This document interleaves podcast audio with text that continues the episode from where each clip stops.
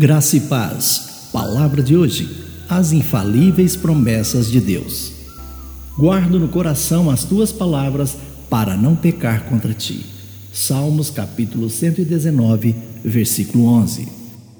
Fazemos promessas às pessoas quando queremos estabelecer uma garantia de que cumpriremos nossa palavra a alguém que não pretendemos nos esquecer.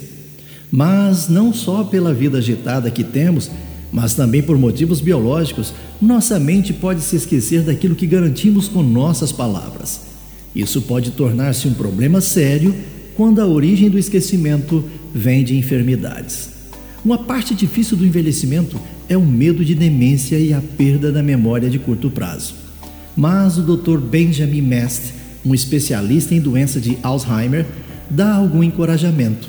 Ele diz que frequentemente os cérebros dos pacientes são tão treinados e habituados que podem ouvir um antigo hino e cantá-lo inteiro.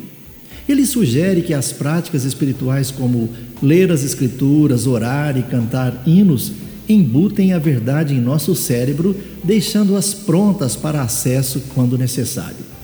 O nosso versículo em destaque lemos como o poder de guardar as palavras de Deus em nosso coração pode nos impedir de pecar. Isso pode nos fortalecer, ensinar a obediência e dirigir os nossos passos. Isso, por sua vez, nos dá esperança e entendimento. Mesmo quando não começamos a perceber deslizes de memória em nós mesmos ou na vida de um ente querido, a palavra de Deus, memorizada anos antes, ainda está lá, guardada no coração. Mesmo que nossa mente perca o fio da juventude, sabemos que as palavras de Deus, escondidas em nosso coração, continuarão a nos falar.